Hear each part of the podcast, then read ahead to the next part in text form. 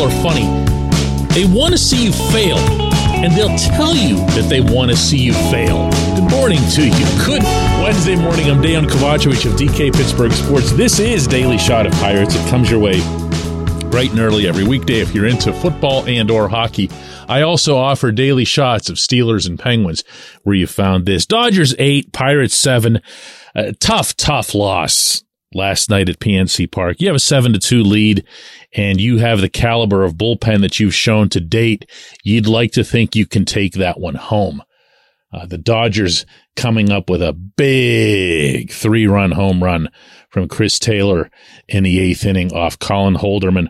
Holderman took it really hard. I spoke with him afterward. Here is our conversation felt good enough to do my job. I went out there and uh, I tried my best, and it just wasn't enough today. And uh, I wear it on the chin, and I'll go out tomorrow and whip their, whip their butt. That's, that's the sense I get in here all around. Mm-hmm. You guys aren't going to, okay, you played a really good game against a really good team. All right. Yeah. Now what?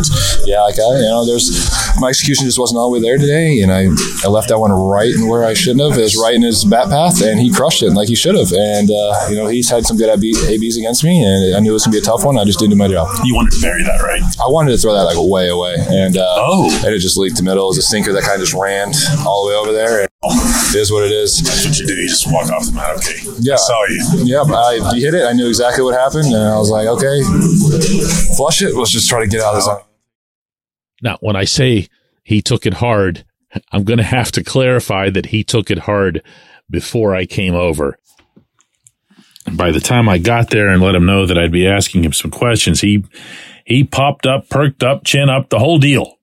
The whole deal. And that's what you want to see more than anything else here. The baseball people who want to see you fail that I was referencing in the Raw Open there, those are the scouts. Those are the evaluators. Those are the people who feel like if they see you as an individual, whether it's pitching, hitting, defending, whatever it is, doing nothing but cruising right along. They're not going to take their own information seriously. They're not going to recognize what you've done during a period in which there's been nothing but just success. Why? obviously, baseball is a sport of failure. As a hitter, if you succeed 30% of the time, you're headed straight to Cooperstown. Unless you're Al Oliver, but that's another discussion for another day. They want to see what you're made of. They want to see how you rebound. They want to see how you adjust when somebody's either figured you out or even just thinks they've figured you out. Because the latter happens as well. If someone thinks that you as a hitter have a weak spot under your wrists whenever they're throwing a slider to you, coming in on you as a lefty. They're just going to keep doing it and keep doing it. Even if you show that you can hit it until it's scratched off the list, you're going to keep having to deal with it.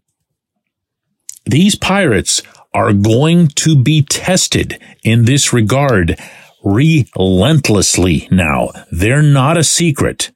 If they had gone 16 and 7 at some other point in the year. Let's say that they had a disastrous April, for example, but they really just found themselves magically in May and went 16 and 7. Nobody'd care.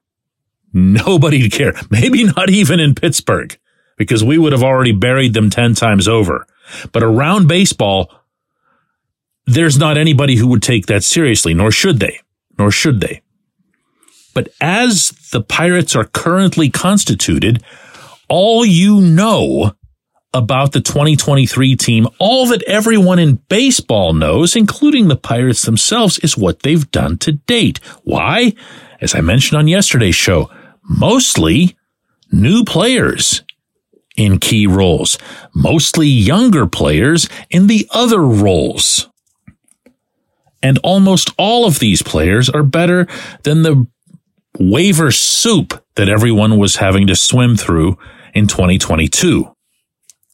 There's a reason you're going to have to trust me that Dave Roberts and the Dodgers last night after the game in their clubhouse were talking about what a quality win that was, how they were really forced to battle and everything else. Yeah, they were. They were down 7-2.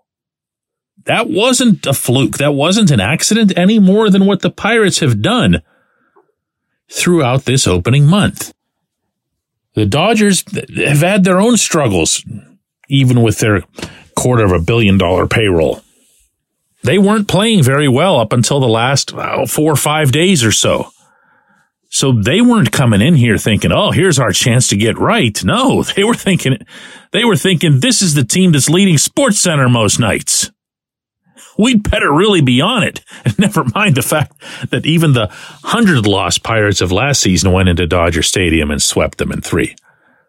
So th- this is this is what's going to be coming, and how the Pirates respond to it, both in the moment and then in the day that follows, I think is going to be the single defining trait of this team in one direction or another. And I'm here to tell you that I liked what I saw and heard after this one. Walked into the clubhouse, a little bit of music playing. Why does that matter? Well, usually, reflexively, somebody would just come after a loss and just turn the music completely off. Didn't really put any thought into it. These guys aren't going to be all that bothered by losing. It was still going. It was a little bit faded, but it was still there. The place was quiet. Some guys you could tell were taking it a little bit hard. There was no pouting. There was no punching anything. There was no kicking, screaming, or anything ridiculous like that. They carried themselves, to try to put this in a more relatable term, the way I've seen good teams react to you know, losing to the Pirates in the past. They weren't, you know, freaking out or anything. They were just like, Hey, we're still good. We just didn't get this one. We're going to get the one tomorrow. That's what the demeanor felt like in there. And that, I'm telling you, I'm not sitting here making predictions for tonight's game, let alone tomorrow's game against the Dodgers, let alone the rest of the season. But I am telling you that I liked this. Not the outcome, but the follow up when we come back. J1Q.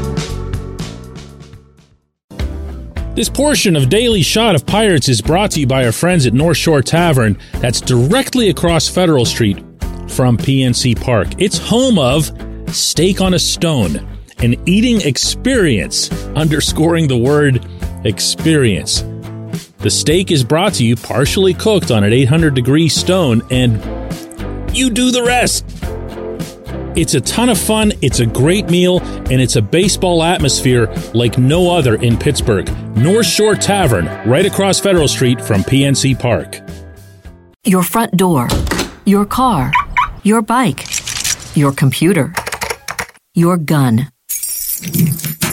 Safety is a habit. Every day you lock and secure your home and everything you want to keep safe. Gun safety and responsible storage are no different and the best way to help prevent accidents, misuse, and theft. If you have a firearm, own it, respect it, and secure it. Visit projectchildsafe.org. Brought to you by the National Shooting Sports Foundation and the Bureau of Justice Assistance. This segment's brought to you by Family Table. Mom inspired, chef prepared meals delivered straight to your door. No prep, no mess, just reheat, which gives you more time for your family or hobbies or going to the gym or whatever. Go to FamilyTablePGH.com. Use the code DK20 for 20% off and free delivery on your first order. Order by noon Thursday for Monday delivery. Family Table bringing families back to the dinner table.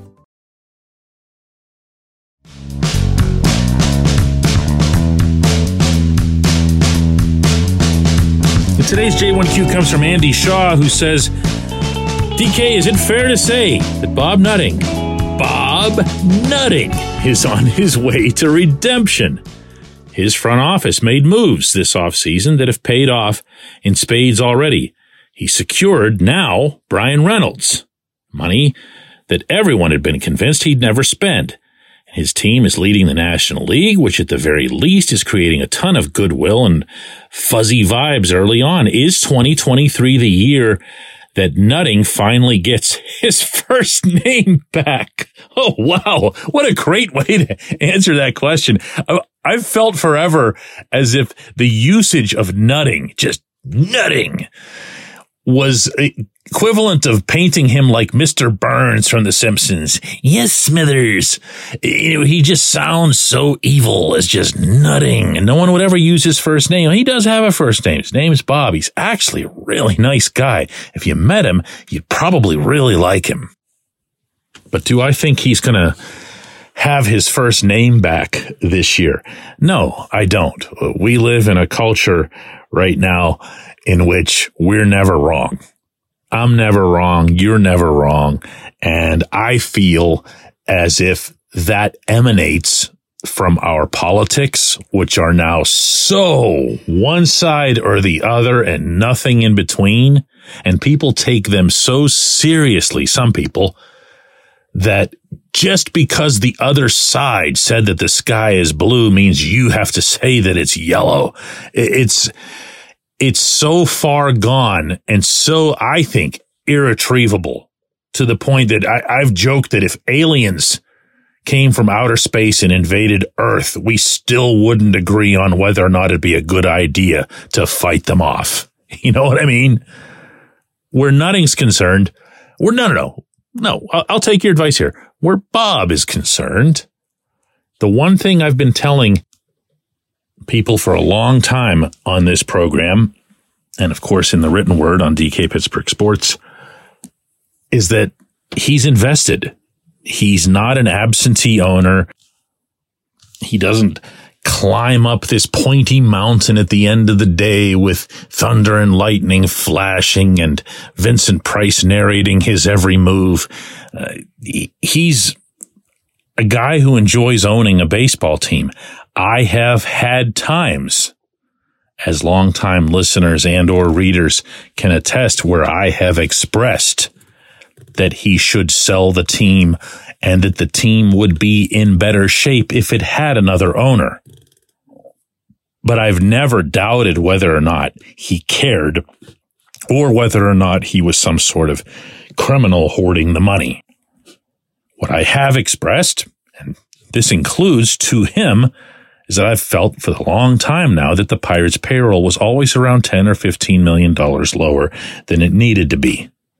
And that in turn has led to a lot of anger, uh, what people claim is apathy, but is actually anger. And it's brought along real disillusionment that whenever the team succeeds the way it has over this month, people are just going to kind of quietly gravitate back and not necessarily say anything about the owner. And that's what you've seen. And that's what you're going to continue seeing. That is not going to change. As for the Reynolds contract, uh, eight years, $106.75 million. The opt out clause is dead and buried. A limited no trade clause was put in.